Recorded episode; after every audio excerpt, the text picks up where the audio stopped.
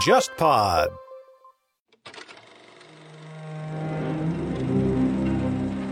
忽左忽右的谍海译文系列已经上线了三年。这个系列最开始基于我的个人趣味，找到沙青青老师，从情报视角回看并梳理美苏冷战的时代。这次我和沙青青算是第一次以国别情报史作为主题，推出付费系列节目《苏联情报史话》。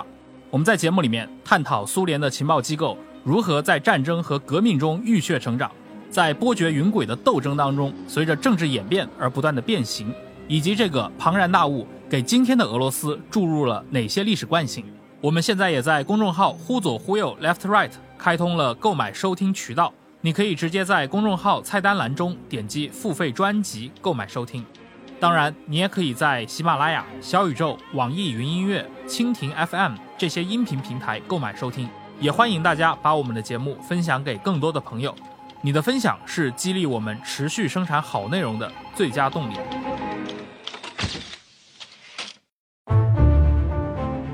各位听众，大家好，欢迎收听这一期的《忽左忽右》，我是程彦良。最近呢，马上要上映一部电影《奥本海默》啊，相信我们很多听众都一直在关注这个片子。这个是讲述关于美国在二战时代研制原子弹的那段往事，涉及到了像原子能的运用啊，以及后来的这个核威慑时代的建立。那正好呢，我们今天要聊的这个话题啊，和这个事情还是有那么一点点的联系。今天我们邀请的这位嘉宾来自清华大学的贾立元老师，之前是在六月十九号，当时看到您是在一个文学的期刊上，当时这个公众号应该是转了您那篇文章，关于这个太空核威慑背景下。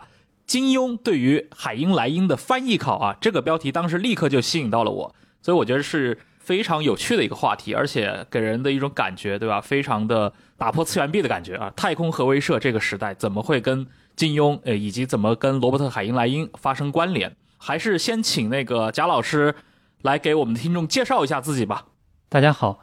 感谢程主播的邀请啊，这是我第一次来忽左忽右。所以先做个简单的自我介绍。我是在中学时代成为一个科幻迷的。上大学之后呢，开始发表科幻小说，笔名是飞刀，刀就是那个撇刀穿的那个刀啊。嗯，我出版过几本科幻短篇小说集。后来呢，一直在学校读书，走上了学术研究的道路。前年呢，我出版了第一本学术专著。名字叫《现代与未知：晚清科幻小说研究》。大家如果好奇清朝最后十年的人们有哪些科学幻想，啊，欢迎去读这本书。那最近几年呢，我的学术兴趣主要是挖掘早期中国科幻的历史资料，所以很偶然的发现了一篇民国时期的文章。那以前的研究者呢，是很少注意到这篇文章的价值。它同时牵涉到了美国和中国的两位类型文学大师，呃，后来呢，我就把这个研究呢写成了文章，就是刚才程主播提到的这个。我也是没想到这样一个文学研究期刊的呃学术论文会引起很多朋友的这个兴趣，所以呢，今天也是很高兴啊，到这个节目来跟大家聊聊这件事儿。嗯。对，刚提到那个焦老师前几年对吧，研究方向晚清的科幻小说。其实我们这个节目啊，忽左忽右，呃，大家如果很早就开始听这节目的听众的话，去翻一下我们这节目的应该是第二期和第三期，其实就已经在聊晚清科幻的话题了。不过当时这个话题的主线其实还聊的是这个维多利亚时代的这些废土文学啊，或者蒸汽朋克时代的这样的一些文学，呃，穿插着同时在当时的东方啊，在晚清时代人们对于一些呃科学。畅想的这样的一些线索啊，包括那个年代对吧？哈雷彗星，觉得这是非常有意思的话题。所以今天跟贾老师在节目里面去聊一个和这个话题其实类似的这样的一个新的节目，其实也勾起了我做这个互左互右这档播客非常早期的这样的一个回忆。呃，那刚刚其实贾老师也提到了写这篇文章的一个出发点啊，可能是您当时。接触到了一批这样的材料。刚刚我们提到这篇文章的名字啊，那个太空核威慑背景下，金庸对海因莱因的翻译考，这里面提到好几个名词啊，可能都需要贾老师来讲一讲。第一就是太空核威慑的背景下，这个时期指的是哪个时期？来，请贾老师给我们讲一讲。嗯，我想这个可能呃需要我们简要的回顾一下科幻的发展的这个脉络哈。就是因为熟悉科幻的朋友都知道，世界科幻的这个发展经历，呃，它经历了几个重要的阶段，就每一个阶段都有代表性的作家。大家比较熟悉的，像有在19世纪登场的英国的玛丽雪莱啊，法国的凡尔纳，英国的威尔斯。呃，但是严格来说呢，就是这个科幻啊这样一个英文单词 science fiction 呢，它是直到了20世纪20年代呢，才在美国被发明出来的。那么正是在这个美国。科幻呢，作为一种类型文学，就是迎来了这个所谓的黄金时代。那么，关于这个黄金时代呢，这个一般就认为是起始于一九三七年。那么这一年呢，这个二十七岁的这个约翰坎贝尔成为《惊奇科幻》这本杂志的主编之后呢，他发掘、培养和影响了一大批的科幻作家，对于这个此前还没有定型的这样一种科幻文学呢，产生了。非常深远的影响。那么今天呢，人们呢一想到科幻，脑海中会浮现出很多这个科幻的特征。那么这些特征呢，有不少都是在这个所谓的黄金时代奠定的。那么今天我们聊的这个话题呢，其实就和这个科幻的黄金时代有关系。就是在这个背景下，那么黄金时代大家知道有三位科幻大师，嗯，他们分别是这个一九零七年出生的美国作家罗伯特海因莱因，也是我们。呃，今天聊的这个主角也是我那篇文章的这个重要人物。那么另外两位呢，分别是这个1917年出生的英国作家阿瑟·克拉克。大家熟悉刘慈欣老师的作品，就知道他经常有一个特别谦虚的说法，说他的这个很多创作都是对于阿瑟·克拉克的拙劣的模仿啊。另外一位呢，也很呃为大家所熟悉，就是1920年出生的这个美国作家阿西莫夫。那么这三位的这个作品呢，直到今天。仍然受到这个世界各地的很多科幻迷的这个喜爱。那么这三个人里边呢，就是海因莱因呢，他最年长，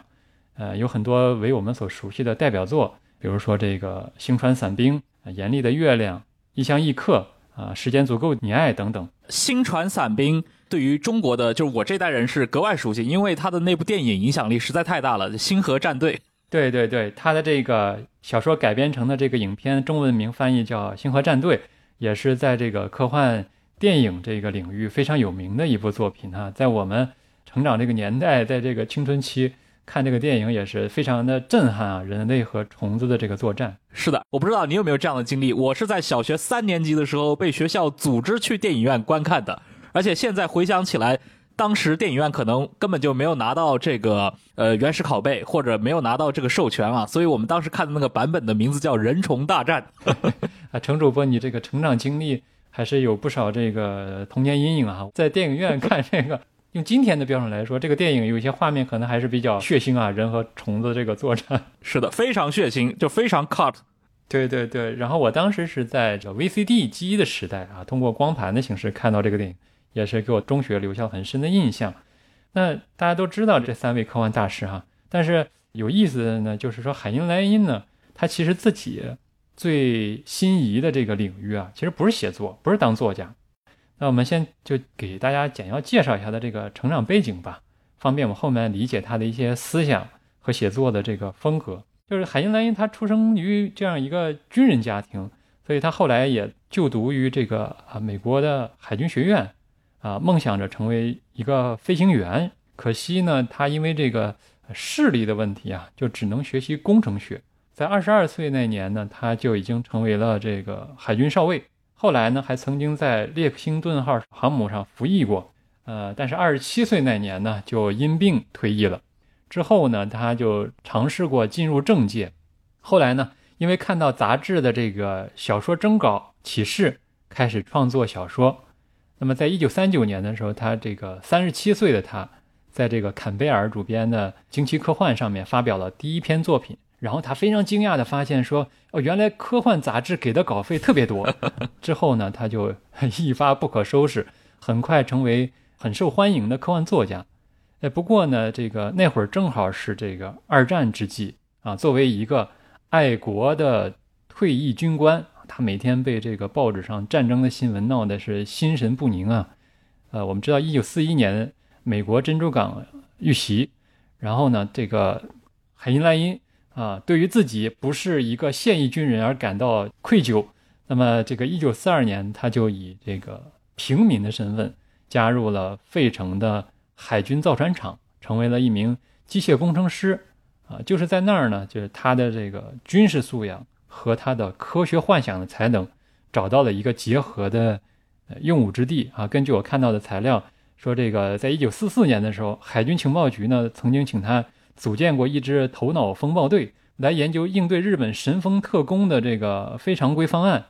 不过呢，这个团队提出的想法据说没有一个付诸实践啊。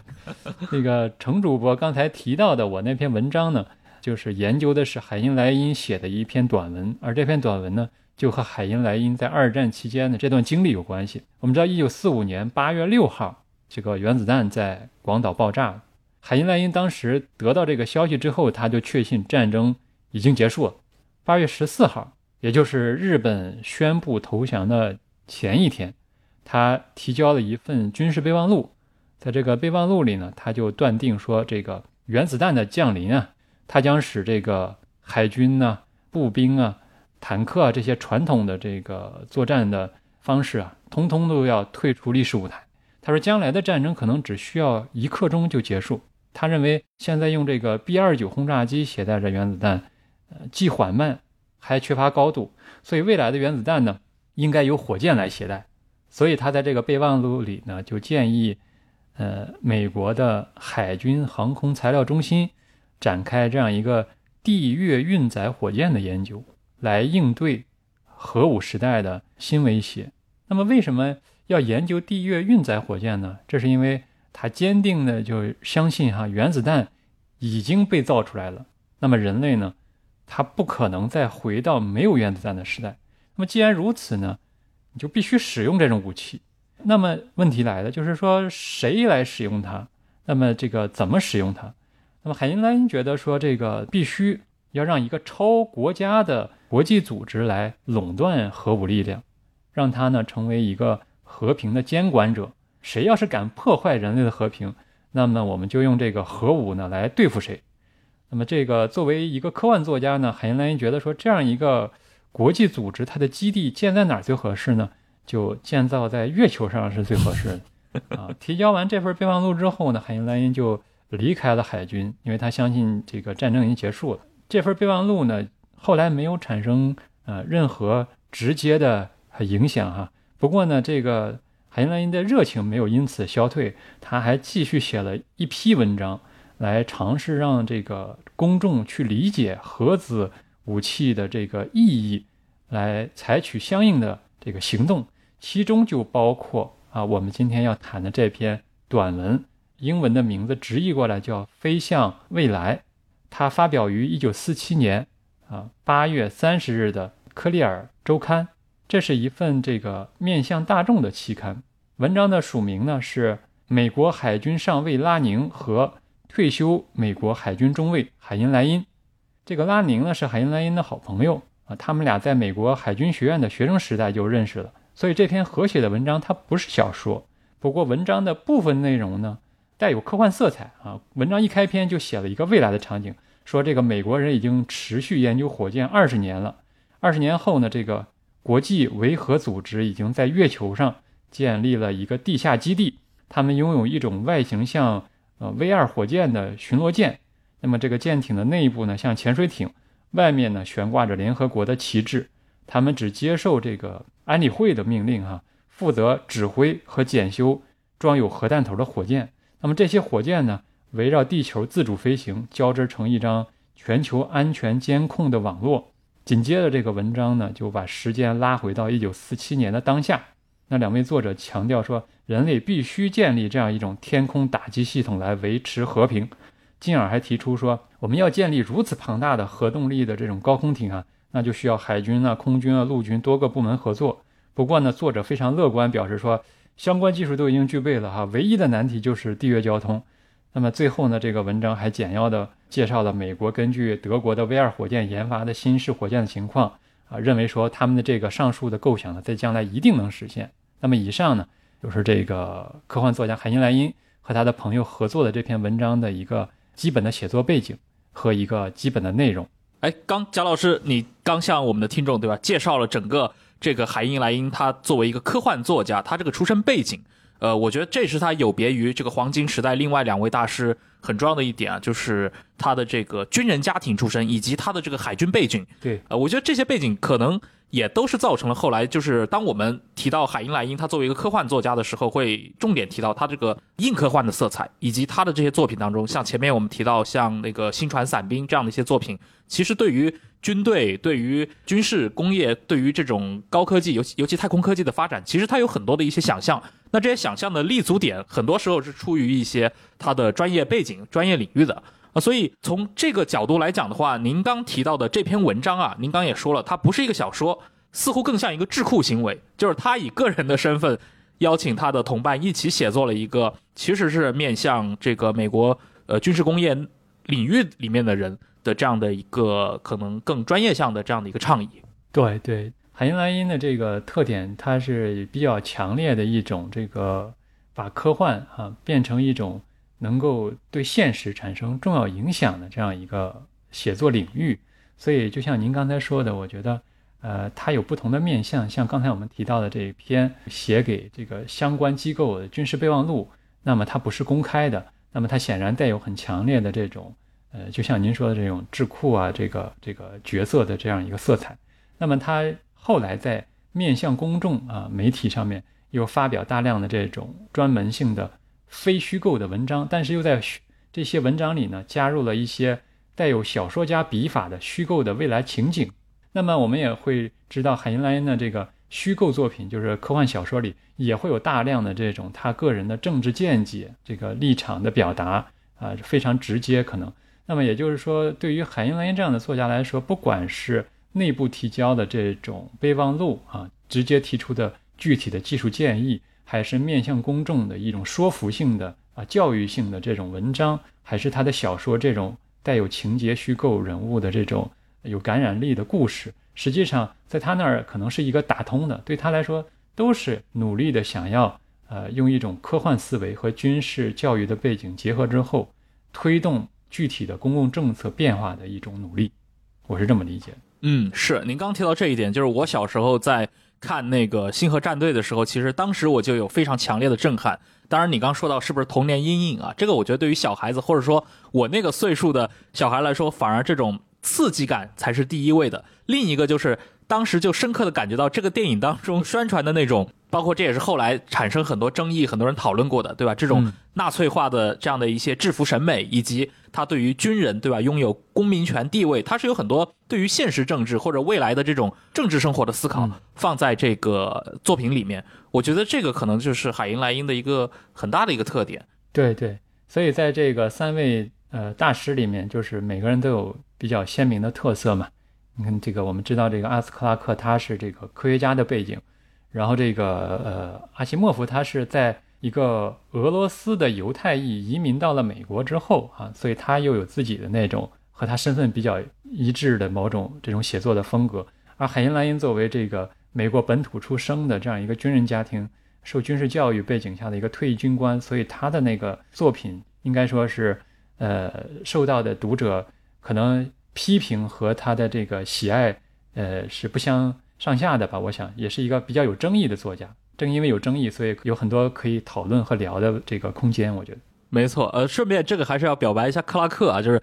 大家可能最近几年知道他是因为这个刘慈欣对吧，多次表达过对于克拉克的推崇。另外就是呃，那他的那篇其实与拉玛相会也是我个人最喜欢的一部科幻小说吧。对对对，我也非常喜欢那部作品。除了在常规播客渠道可以收听到《忽左忽右》以外，现在呢，你也可以在 YouTube 收听到《忽左忽右》的节目。下周三，八月三十日，也就是传统的中元节，我们会在《忽左忽右》的 YouTube 频道更新一集《怪力乱神》特别节目，嘉宾是《忽左忽右》的老朋友海伯利安。这一期《怪力乱神》节目仅在 YouTube 独家放送，欢迎各位订阅收听。既然提到我们今天这个话题啊，那在那样的一个时代，四七年这样的一个节点，他写作这样的一个其实算是非虚构作品吧，嗯，并且面向公众，能谈一下吗？他当时所处的这个时间节点，比如在四七年这样的一个节点，美国的大众或者说美国的这些军事工业或者科学界，他们是怎么看待这样的一个，比如说原子能或者说核威慑问题的呢？我知道咱们这个节目的这个嘉宾和这个听众里面有非常多这个专业人士啊，在各个行业藏龙卧虎的，呃，所以我这个在这儿也是坦率的说，我之前其实研究的主要方向是近现代中国科幻史。那么对于黄金时代的科幻和海因莱因这位作家呢，我其实没有专门的研究过，完全是因为好奇这个黄金时代的作家们在这个同时代的中国有没有得到过介绍，我才注意到了这篇飞向未来的文章。正因为这篇文章呢，我才去查阅了这个海因莱因关于这个核武的一些写作，才对这段历史这个相关的资料呢有了一定程度的这个了解。所以对于您的这个问题呢，我也只能做一个这个比较粗浅的这样一个回答。呃，就是像您说，在当时这个环境下，它是一个人类历史的一个新的节点啊，就是在四五年哈，这个美国在广岛、长崎引爆了核弹之后。那么这段时间里，有几年的时间里，只有这个美国拥有核武器。在这样一个条件下啊，我们这个知道，虽然二战结束了，但是人类文明又蒙上了一个非常浓重的阴影，就是人类终于创造出了一种武器，可以在理论上哈，我们一次性的把自己消灭干净。所以在这样一个阴影之下呢，很多这个不管是艺术界、知识界，还是各个领域。人们都非常的这个关注这样一种新武器的问世，所以在这个只有美国拥有这个核武器的短暂的几年里，那么很多人都在尝试啊，呼吁、奔走啊，付诸行动、谈判，各做各种各样的努力，希望就是人类能够啊，在这个关键的窗口期呢，推动一种有效的机制，让人类进入到一个没有核武，或者说这个主权的国家。不拥有核武的这样一个新时代，所以我们知道，这个二战结束之后，成立了联合国这样一个呃组织。那么，一九四六年一月呢，这个联合国大会一致通过了第一个决议，就是要建立这个原子能委员会，然后由这个机构来负责提出怎么样从这样一种国家军备中啊消除这个原子武器的具体的建议。那么，也是在这个月啊，就是。一九四六年的一月，海因莱因呢，就是写了几篇没有正式发表的这个短文啊，有一篇叫这个如何成为幸存者啊，原子时代的生存艺术，这是一份面向公众的，就是说如果发生核战，那么你该如何自救和生存下来。那么另外一篇叫天降馅饼啊，就是讲这个如果原子弹和火箭结合起来之后，怎么样能够把现代文明付之一炬。然后他再次呼吁说要组建这种。超越国家的这样一种呃核武管控组织，还有一篇就更耸人听闻了。他给这个美国公众写，那么题目就叫《美国的最后时光》。他再次重申说，这个核武器已经发明出来了哈，不可能被取缔了啊！就好像这个一九二八年的时候，有那么多国家签订了一个非战公约，但是仍然不能消灭战争。所以他说，这个唯一的合理方案就是得建立一个超国家的机构。并且得取缔啊五常国家在这样一个问题上的否决权，说否则的话呢，啊如果做不成，那美国就必须得做出一种攻击的态势，以便来贺阻任何想要对美国发动核攻击的这种企图。所以呢，在这个逻辑下，那么美国必须首先拥有太空飞船，啊必须首先登陆并且占据月球，使它成为对抗敌人的基地。为了能够打动读者，这篇文章还。虚构了一个小说化的未来片段，还讲述了一个文职人员啊，就是说这个突然接到了政府的强制疏散的通知啊，他被分派了一个新的职业啊，从此以后他就只能当一个木匠。但是呢，最后美国还是在呃一九八六年就灭亡了。所以就是您刚才提到这样一个文章哈，牵连出来的一个当时的这样一个国际背景，那实际上海因莱因就是在这样一个背景下来。展开他的一系列虚构和非虚构的写作的，嗯，那么其实我想再稍微展开一点，就是说我们能通过这些文章看出，海因莱因在关于战后核力量管控的问题上呢，他作为一个爱国军人，他的基本立场应该说是和美国政府当时提出的这样一个巴鲁克计划是一致的。那么这个巴鲁克计划呢，是在这个一九四六年这个六月十四号。在这个联合国原子能委员会的第一次会议上，由这个美方的代表巴鲁克正式的提出来了。那么这个方案的一个核心主张就是，人类应该先建立一个超国家机构啊，来确保说这个机构掌握全球的铀资源清单，还有所有的这个裂变材料，然后美国再交出它的核武器，还有相关的知识、设备、材料，同时还不允许五常国家动用否决权来保护任何。违反这个相关神圣协定的人，那么这个方案提出来之后，立刻遭到了这个苏联方面的一个强烈的反对。苏联方面要求说，以公约的形式，哈，绝对禁止使用和制造原子武器，并且保留否决权。那么也就换句话说，美国和苏联陷入了一个根本性的分歧，就是苏联呢想要说，先通过国际观察。首先看到美国进行核裁军，然后再交出自己的这个铀矿和核中心的这个地址，而美国呢要求说先保证建立一个全球性的国际管理体系，特别是在苏联管理，然后再透露自己掌握的这个原子能的秘密和放弃原子弹啊，这样一种互相不信任，就让这个联合国原子能委员会在核裁军的问题上呢，实际上最后没有任何真正有效的作为。那么也是在这样一个国际博弈的背景下啊，这个海因莱因充满激情的在写作他的这个文章和小说。嗯，那么我想在这儿引用，就是他在三十年之后，一九七九年那会儿他已经七十二岁了，他回顾自己三十年前写的文章，非常感慨。他说：“除非你在一九四五年八月已经成年了，否则呢，我们几乎不可能让你从。”情感上去理解当时的人们对原子弹的感受，让你理解那些感受是多么的彼此不同，让你理解那时候几乎百分之九十九点九的公民说对这个问题呀是如何的几乎一无所知，包括我们几乎所有的军事领导人和政府官员。所以他说自己当时非常努力的啊研究相关的问题，努力的写作，努力让自己的文章更具有。娱乐性和可读性，也就是说更好卖哈。然后努力的让这些文章冲破科幻圈的壁垒，在更大众的这个呃报刊上发表。他说：“我这些呃努力呢，不是为了让自己啊赚钱，而是为了让更多的人来理解后广岛时代的处境。”那么，直到他说这个苏联拒绝了美国方案，这让他的这份热情呢特别受打击。但是他当时是真诚的相信说这个。主权的国家必须得让渡出部分的主权，来共建一个超国家的原子能监管机构。他认为这是避免核战争的唯一合理方案。当然，应该说在这一点上，他跟许多人的看法是一致的。只不过大家的分歧在于说，在美国和苏联两个大国互相猜忌的情况下，你怎么样才能实现这个目标？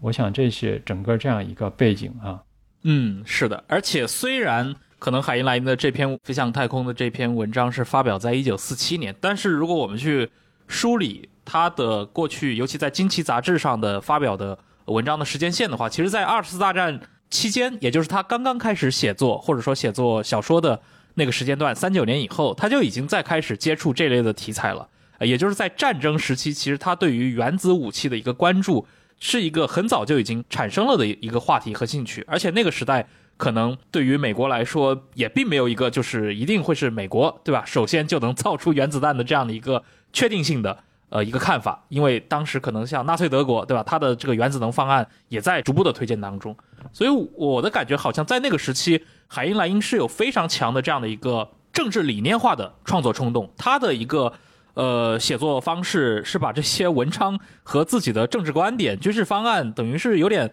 完全混为一体。这样的一个写作风格，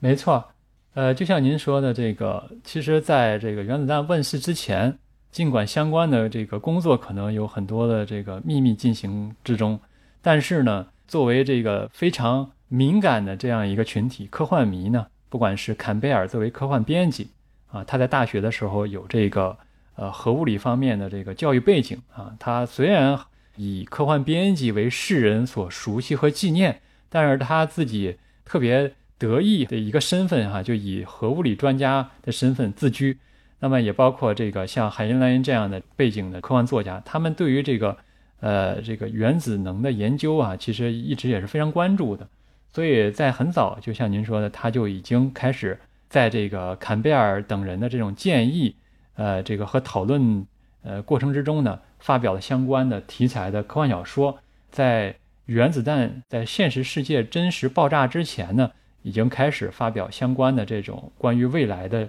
技术构想。在这个一九四一年的时候啊，他就在坎贝尔的这个杂志，呃，惊奇科幻上面发表了这个短篇的科幻小说，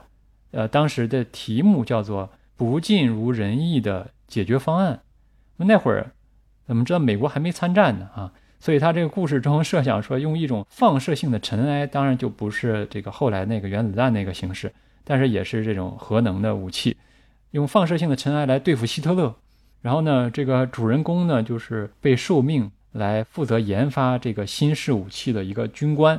啊，这个军官认为说，这个技术呢，其他国家早晚都会掌握，那么让这个世界免于核战争毁灭的唯一办法就是美国首先使用它，然后占尽上风，然后迫使全世界进入一个美利坚制式啊。那么故事中的这个一九四五年的这个纳粹德国见识到了。放射性尘埃的这样一个威力的展示之后呢，却仍然拒绝投降。所以美国呢，因为还没参战，所以就把这种新的武器呢交给了英国空军，然后呢毁灭了柏林。随后呢，这个美国就要求说，现在你们各个国家解除武装。然后苏联和日本据说接受了这个新的世界秩序，但是有一个叫欧亚联盟的啊组织，然后仍然发动了核攻击，仅仅在曼哈顿就造成了八十万人的丧生啊！这在故事里面。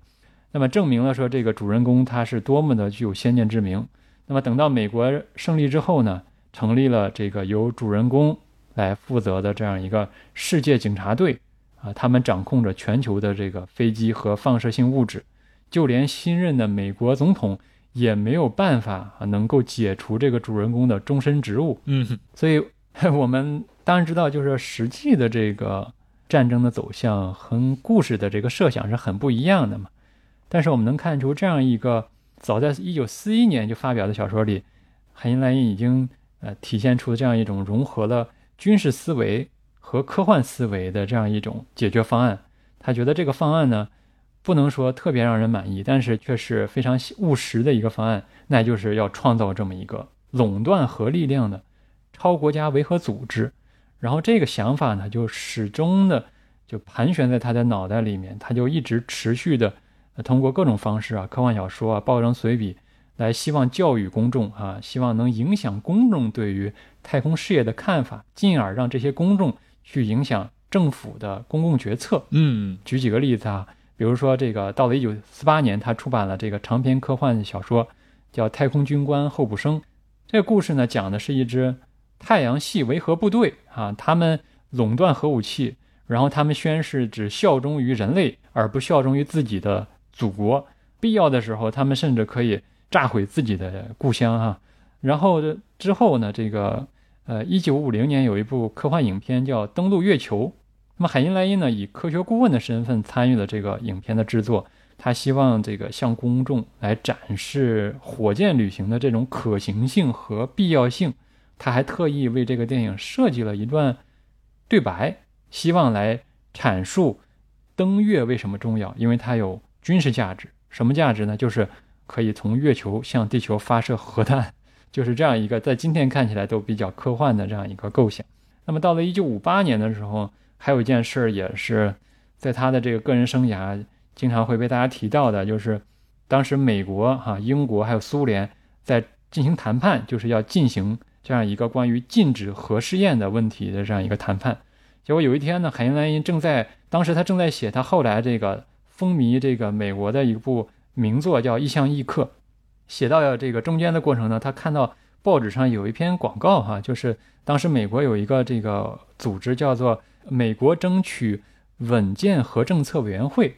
然后这个组织呢，他们致力于就是要推动禁止核试验，然后也赞成就削减这个核武器问题进行谈判。海因莱因看了之后就火冒三丈，哈，这个立刻。呃，停下这个小说创作，写了一篇短文，题目叫做《谁是帕特里克·亨利的继承人》。然后这篇文章呢，以付费广告的形式啊，就是他自掏腰包，然后刊登在当地的报纸上。那么这个帕特里克这个亨利呢，说过一句大家都很熟悉的名言哈，叫不自由勿宁死。那海因莱因就认为说，这个关于核武器的危害已经被这个共产主义宣传给歪曲了哈。他说，如果必须做出选择，一边是这个被共产主义所奴役，一边呢是要造成几千万美国人死亡的核战争，他说他宁愿选择这个战争。他的这样一个思想也影响到他的创作，就是写了我们后来这个大家熟悉刚才也提到的这个著名的小说，叫《星船散兵》。嗯，不过呢，他的这个长期的合作伙伴哈，就是这个编辑坎贝尔先生呢，这个拒绝了这部呃非常有争议的长篇小说，因为坎贝尔给出的理由是说，他非常担心啊，说作家是从一个非常具有献身精神的。爱国者的角度写这个故事，但是呢，他担心这恰恰会在读者中引发非常强烈的反爱国主义的情绪啊。我觉得总的来说呢，我觉得海因莱因的科幻创作呢，这一系列相关的写作其实是根植于他对现实的一个思考。这个思考中的这个核心问题啊，就是说美国在这个当代世界应该扮演一个什么样的角色，就是围绕这个问题。他展开了这样一个关于太空核威慑背景的这样一系列的这个创作，提供的这样一个他认为可能不尽如人意，但是美国人必须坚守的这样一个路线和方案。是的，哎，那比如说和同时代的那些真正啊参与到这些呃原子能事务核心的这些人，比如说像奥本海默，或者说更著名的对吧，爱因斯坦。因为刚刚其实提到了海因莱因所关心的这些议题啊，其实最核心的议题就是原子能这个力量的一个管控问题。那您能比较一下吗？就是相比起爱因斯坦在现实世界当中他主张或者推广的对于原子能管控的一些理念，海因莱因他作为一个有军事工业背景、工程师背景的这样的一个科幻作家，他们的这个理念有没有一些什么比较明显的差异性？我个人读了这些资料之后，觉得差异还是非常的鲜明的。啊，就是海因莱因作为一个爱国主义的啊精神浓烈的退役军官，他在这个问题上的立场是比较强硬的，比较那种硬汉作风的。像刚才我们提到的这个，呃，四五年提交的这份军事备忘录哈，他在那会儿就已经呃非常直白的说啊，说这样一种未来的国际的超国家的监管力量，它也可能会被叫做。美国武装部队或者联合国和平部队，他说不管叫什么吧，反正只要我们自己不想被毁灭，那就得必须拥有这一武器。那么这个我们知道，当时只有美国有核武器，所以在他的这个表述里，我们可以合理的推断，他构想的这个监管力量，即便被命名叫做联合国和平部队，那么在其中呢，美国也一定在其中扮演的是主导的力量。这一点在我们今天聊的这个核心的这篇1947年的短文里，《飞向未来》里呢也有体现。呃，在这篇文章里，他写了一种啊未来的国际合作的图像。但是呢，这艘啊核动力的巡逻舰，呃，名字叫做联合木星号。不过这个舰长呢是前美国空军驾驶员，说着一口标准牛津口音的英语。那么舰上的其他人当然有一些国际背景。不过这个舰长的身份哈，我们能看出来已经能够比较说明问题了。那么与海因莱因的这样一种硬汉作风相比，我觉得爱因斯坦这位大科学家他的这个在相关问题上的立场呢，就柔和和中允的多。嗯，就像您刚才提到的，就是当时哈，就是纳粹德国也在研制这个原子弹，所以爱因斯坦就是在这个一九三九年的时候。出于担心这个纳粹德国会首先把原子弹制造出来，所以出于这样一种焦虑，哈，他给当时的美国总统罗斯福写了信。那么这次的写信呢，也成为就是美国政府投入到呃原子弹研制的一个重要的契机。这段历史大家多多少少都知道。那么这个在二战结束之后，我们说这个原子弹在结束战争之中发挥了非常重要的作用，但是也让战后的世界。呃，人们都变得非常紧张，所以爱因斯坦作为当时世界上最具声望的这个科学家和公众人物之一呢，他也非常积极的在努力的为着维护这个人类的和平在发声。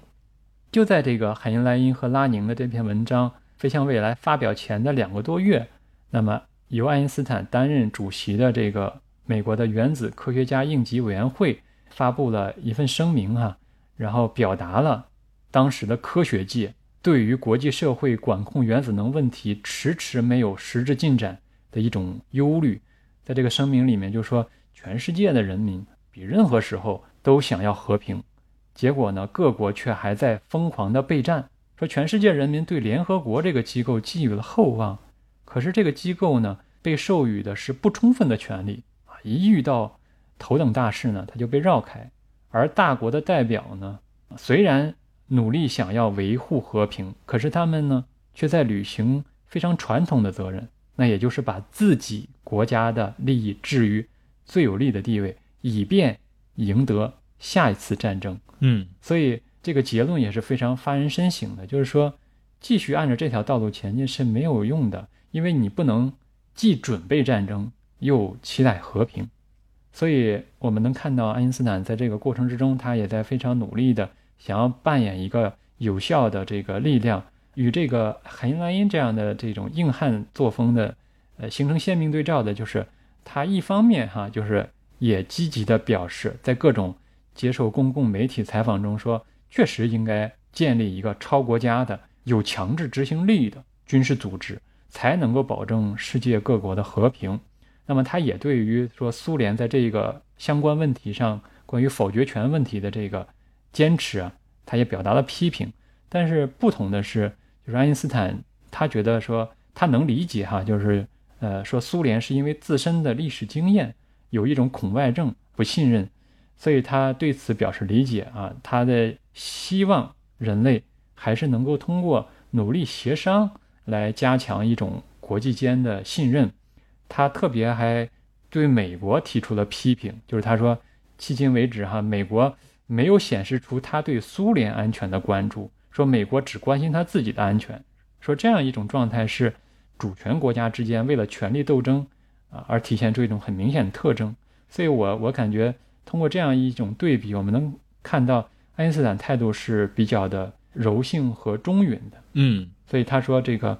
他相信哈，虽然国际社会的这些努力看起来陷入了僵局，但他仍然保持一种美好的希望。他觉得世界政府能够通过一种协商和说服的力量来付出比较低的代价来实现。而对于海因莱来说，他就问觉得问题。非常现实，就是如果协商解决不了问题，那为了美国的安全，必须毫不犹豫的动武啊，用胁迫的方式来逼着这个世界接受一个新秩序。我想这就是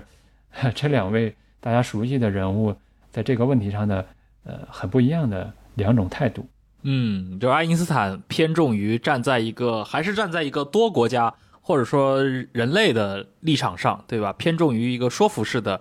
这样的一个协商。但是海因莱因他是一个美国优先的这样的一个 立场，对，呃，哎，那既然聊到这儿啊，我觉得咱们这个金庸应该出场了，因为贾老师你前面也说到了，就是您研究这段时间的历史的一个出发点，其实是想研究当时，尤其在这个黄金时代的科幻，呃，也就是三十年代末到五十年代这个时期。中国对吧？中文世界是如何回应或者关注类似的一些议题？呃，无论是跟现实世界呃强相关的这些议题，还是一些基于纯粹的一些文本创作的议题，能谈一谈吗？那个时期中文世界是如何关注刚刚聊过的这些话题讨论的？以及金庸本人啊，作为当时一个小年轻，他是怎么参与进去的？呃，我们作为中国的科幻迷呢，其实对于科幻的黄金时代多多少少都有一些认识和了解，但是。之前我确实没有专门想过一个问题，就是说，这个黄金时代的科幻作家和科幻作品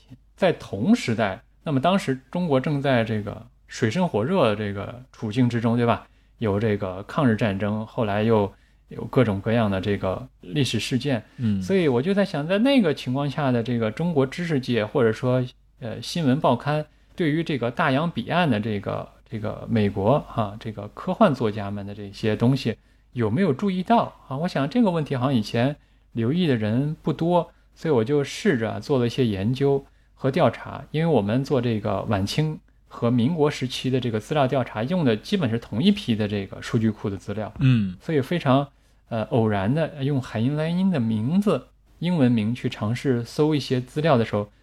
意外的发现了这样一篇文章。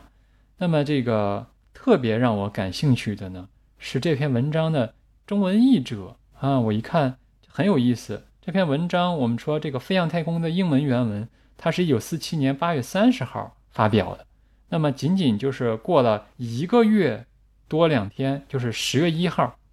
上海的杂志这个《时雨潮》就刊登了这篇文章的中文版，题目叫做《维持和平的神秘武器》。那么译者的署名是查良镛。哎，当时我一看到这个译者，整个人就惊呆了，就是什么情况？这是 美国科幻文学巨匠海因莱因啊，我们知道，中国武侠小说大师金庸先生，我们也知道。但是过去啊，我作为一个科幻研究者，我是从来没听说过说这俩人有这么一个实质上的一次联系。当时就像您说的，有一种次元壁破裂哈的那种感觉，就感觉匪夷所思。就是对于我们这种这个文学史研究者来说，能发现这样一个材料，就是可遇不可求啊，觉得翻破烂捡到一个宝贝，然后就开始引发了我这个研究的兴趣。后来我做了一些调查之后呀，才发现原来这个金庸先生啊，其实他很早就与科幻结缘了。根据他后来写的这个回忆哈，他在这个青少年时期啊，就读过像凡尔纳的小说《十五小豪杰》，这个当时在晚清的时候被翻译过来，是这个梁启超先生就翻译过这个作品。那么还有像外国的科幻小说《陆沉》，都给他留下过非常深刻的印象。后来我们知道金庸先生从事过这个报业工作，那么他在这个翻译海因莱因的这个一九四七年啊，还发表过几篇科普类的译文，嗯啊，比如说有一篇叫这个万能衣服哈，介绍了一种新发明的空气布，还有一篇叫原子时代的眼睛，介绍过这个能探测放射能的这个盖格探测器在这个天文啊、地质啊、核武方面的应用，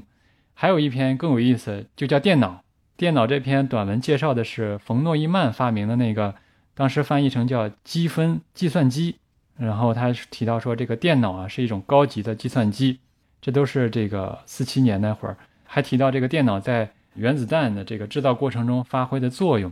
所以早年的这个金庸先生在这个新闻工作中，其实他对于这个世界的这个科技啊、国际政治的各种呃最新的发展，他是有非常。密切的这种关注，非常及时的介绍了很多资讯给这个民国时期的读者。嗯，而且那个时期的金庸应该正好在那个上海的大公报，当时就在做翻译，而且同时他还在那个东吴大学，应该在插班读法学呢。是的，是的，他那个当时在这个大公报，后来又去这个呃石宇潮做这个编辑，后来又就是去香港大公报就职。他在后来在这个香港大公报上还发表过大量的这个影评。然后其中也有一些对于这个科幻电影的一些非常精到的这个点评，所以金庸先生和这个科幻看起来还是有比较多的这个渊源的。哎，那您能展开讲一讲吗？在这一个时期，因为刚听到很多都是翻译嘛。对对对。呃，我不知道啊，就是金庸本人对这个事情的一些想法、看法，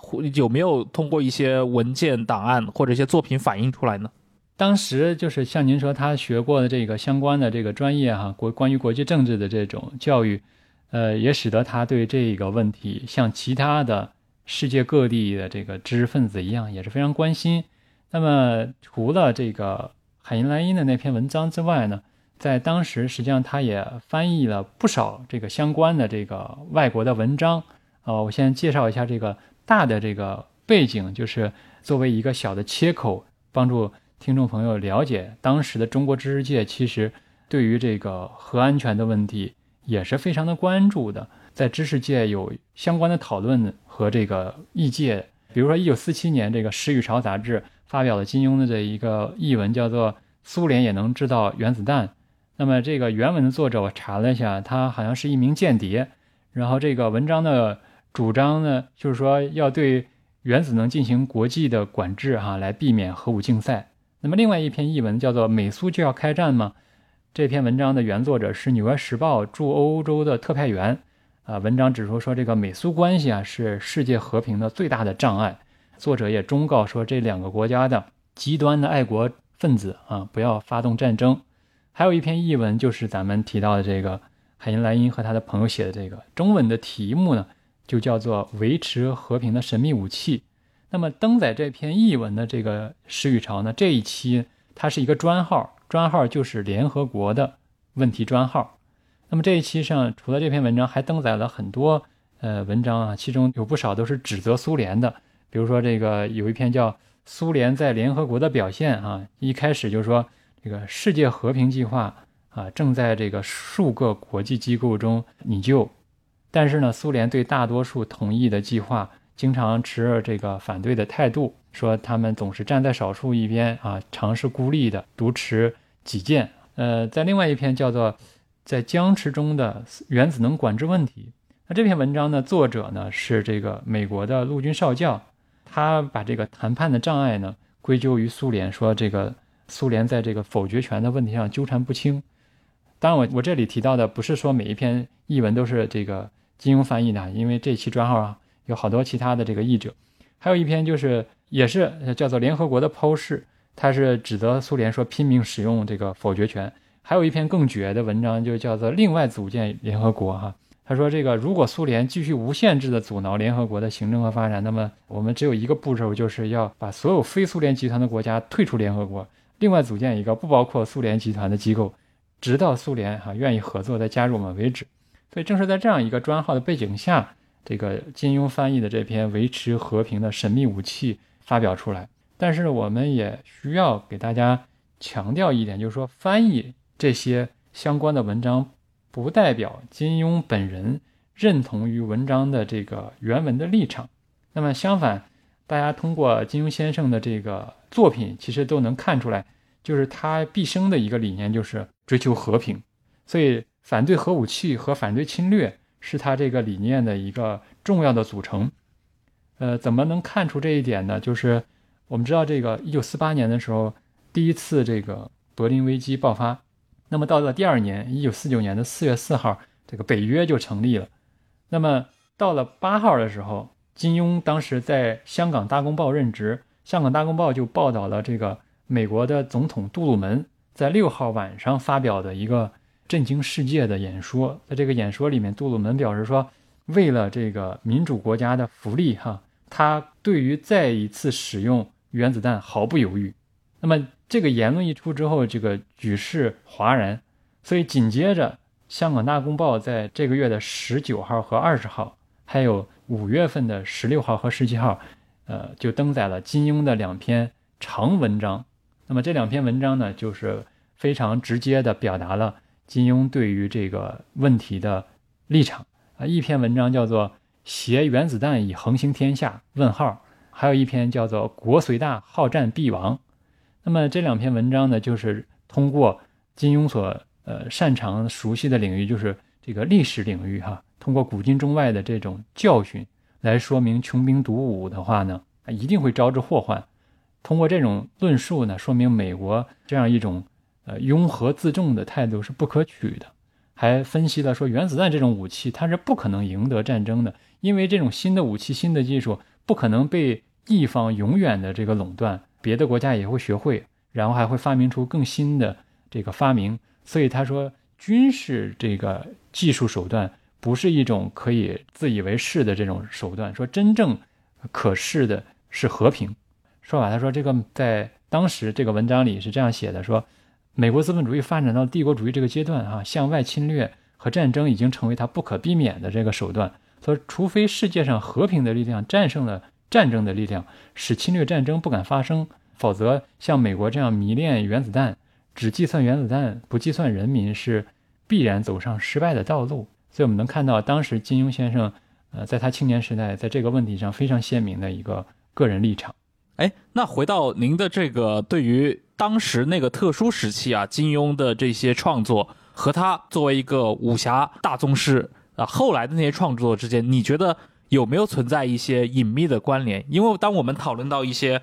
历史上的伟大作品和作家的时候，其实往往都会有这种所谓的考据也好、索引也好，对吧？就是会把它契合到他所处的这个时代当中。我觉得比较典型的一个案例啊，也和今天讨论的这个核威慑原子弹有点关系，就是托尔金的小说。嗯，呃，魔戒这个话题，对吧？它和原子弹的关系也是很多人在反复讨论写文章，甚至在他的小说当中所对应的这些区域的地理位置啊，这些正反派人物他们的一些影射的内容，对吧？其实说法有非常多。我不知道对于金庸小说来说，呃，从您的视角看，你觉得这段时期的，就是面对这些国际的一些合议题的这些翻译的经历，或者说个人兴趣关注的这个经历，有没有对他后来的创作产生一些更直观的影响呢？确实，我也想到了这个问题，就是我们发现了这个金庸先生在年轻的时候翻译过这样一个文章，而这个文章的作者之一后来成为了这个赫赫有名的美国科幻文学的大师。然后我们以往的这个经验里，哈，至少在我个人的经验里，有这样一个感觉，就是，哎，在美国繁荣昌盛的这种通俗文学里面。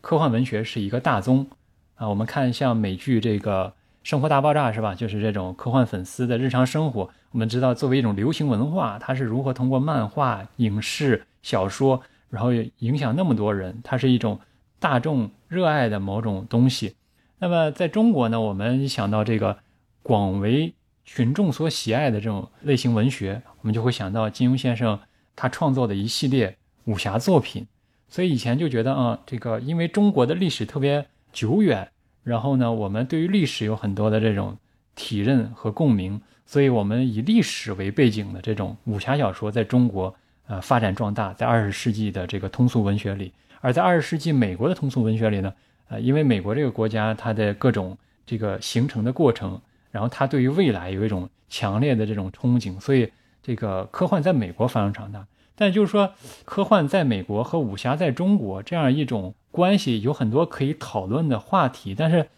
这俩之间啊，到底还有没有什么其他的那种我们能实锤的联系？这个就是一个非常有意思的这个想象的学术空间。但是，这个相关的研究呢，可能还呃在展开的过程。那么，所以通过这篇文献的发现呢，我就实质性的发现哦，原来金庸先生在年轻。从事这个报业工作的时候，那么他跟这个当时也年轻的这个美国的呃科幻作家、退役军官海因莱因呢，有这样一次文字上的这种实质上的关联，那么就会让我们对于武侠和科幻之间的这种关系啊，产生了一些新的想象的可能性。就是说，金庸先生年轻的时候读凡尔纳的小说，然后后来翻译过这样一个关于核威慑，然后冷战背景下人类。可能会被一种终极大杀器消灭的这样一种，呃，阴云密布的前景，对于他后来从事武侠小说创作那样一个关于古代的江湖门派斗争的，然后大家争夺一些什么葵花宝典啊，是吧？九阴真经啊，这些武学秘籍啊，什么倚天剑、屠龙刀这些终极的这种武器的这种力量，有没有什么关系？我觉得这是一个非常值得这个。呃，现代文学研究者、通俗文学研究者、科幻文学研究者和金庸研究者都关注的这样一个地方，所以我们会合理的推测，金庸先生应该会受到一些影响吧。所以我就做这个方向的这个调查，然后根据这个前人的提供的研究线索啊，比如这个《金庸年谱简编》这样的著作，就找这个他后来的写作，那么就是很有意思。还真的发现了一些有趣的线索，就是我们说这个金庸先生啊喜欢科幻小说，他后来有没有再次表达呢？就是我们发现，在一九五八年的时候，他在香港大公报发表了一篇这个短文，就叫《凡尔纳的科学小说》。那么这个文章呢，我看以往的研究者好像提到的不多。那么在这儿给大家介绍一下，他在这个文章一开始就提到说，这个法国的凡尔纳一直都是他很喜爱的作家。啊，他说他少年时代爱读，现在仍旧爱读，而且他还读过威尔斯的作品，他还比较了这两位科幻大师。他觉得说这个威尔斯是大作家，但是他的小说我就不怎么喜欢啊，就是说他觉得这个隐身人结尾太悲惨，那么时间机器呢有太多的哲理，太少故事。相反哈，读凡尔纳的小说呢，他总是读的这个精神啊勃勃，兴味无穷啊，就是说这个很好看。然后他其中有一段特别重要的地方，他就提到了凡尔纳的一个很有名的作品，叫《格兰特船长的儿女》。他说这个小说里面写到了一种南美的大秃鹰啊，里面写到说他们这种秃鹰力量十分的大，能把那个牛都抓起来扔到这个深谷里，还写到了这个秃鹰怎么把一个人抓到了空中，非常惊惊险刺激。接着金庸就轻描淡写的补充了一句话说：“我曾经在一部武侠小说里写到过一对青年男女骑了养驯的双雕从山峰上降落。”说就是从这里得到的启发，《射雕英雄传》，这样我们就知道，对吧？这熟悉金庸作品的这个读者就知道，说原来《射雕英雄传》里边郭靖和黄蓉他们俩骑着双雕从铁掌峰逃离的这个情节，居然是受到了凡尔纳的格兰特船长的儿女的启发。嗯，而且这两只雕。它的原型其实不是蒙古草原上的大雕，而是这个安第斯神鹫。虽然说这个秃鹰和这个雕是吧，它不是一个科幻的这个直接的，比如说我们说从核武器变成了倚天剑、屠龙刀，但是从这个作家本人提供的线索，我们就能看到这个青少年时代对于科幻作品、科幻作家的这种阅读，是确实影响到了他这个作品中一些在我们看来。超越日常生活的这些情节的构想是有影响。那么我就在想，呃，后续的研究者如果再努力去挖掘挖掘，有没有可能在金庸先生的故事里找到更多一些过硬的证据，能证明原来还有别的科幻作品、科幻电影的影响啊？我觉得这是一个值得展开的一个学术的一个这个研究方向，很有意思。这样的话，就让我们对于武侠小说和科幻小说的这种关系啊，有了一个新的思考的一个方向。就我自己作为一个科幻作家，一个科幻研究者，其实前些年也经常会遇到一些问题哈，就是特别是外国的朋友会提这样的问题，说中国科幻小说的这个中国性是什么啊？就好像我们默认的一个前提是说，我们有一个世界科幻的这样一个认知，世界科幻是一种世界性的。啊，关于人类的，啊，关于超越国家和民族的，关于未来的，关于星辰大海的，那么，呃，这个东西在中国没有直接的在本土生发出来科幻，科幻是在晚清的时候被梁启超、被鲁迅先生他们作为一种中国稀缺的这种文学品种引进的。那么到了中国，它面不面临一个就是一个中国化、民族化的问题？那么中国科幻的中国性是怎么体现出来的？但是我们聊了刚才这些话题之后，我们可以去想一想，就是说，美国科幻作为世界的一个重要的基地，哈，美国科幻所提供的那种关于人类和未来的世界性想象，它的美国性是什么？它有没有一种美国特色的东西？那么进而反过来，我们可以去思考，说像金庸先生这样一个在四十年代就已经有国际视野啊，思考人类。这个命运终极问题的这样一个作家，在后来用中国的历史作为舞台背景写武侠科幻这样一个特别有中国特色的武侠文学的时候，中国的武侠文学它有没有一种世界性的东西在里面？关于和平的，关于战争的，关于这个呃武器和这个呃人类的命运的思考有没有可能？我觉得这它打开了一个我们讨论的空间。是的，尤其是这些新武侠作品，就是因为像金庸、古龙、梁羽生那一代，对，当时把他们统称为所谓的新武侠小说。这种新，我觉得就是有一部分啊，肯定是源自于您做的研究里面，您看到它背后它这些素材以及一些启发方面的这种世界性的一些来源。就比如说这种在少年时代读过的像格兰特船长的儿女的这些片段，对吧？这些关于雪泥红爪，对吧？几经转换之后，成了铁掌峰下面这个抓着郭靖、黄蓉的那两只大雕。我觉得这种联系就是它区别于可能旧武侠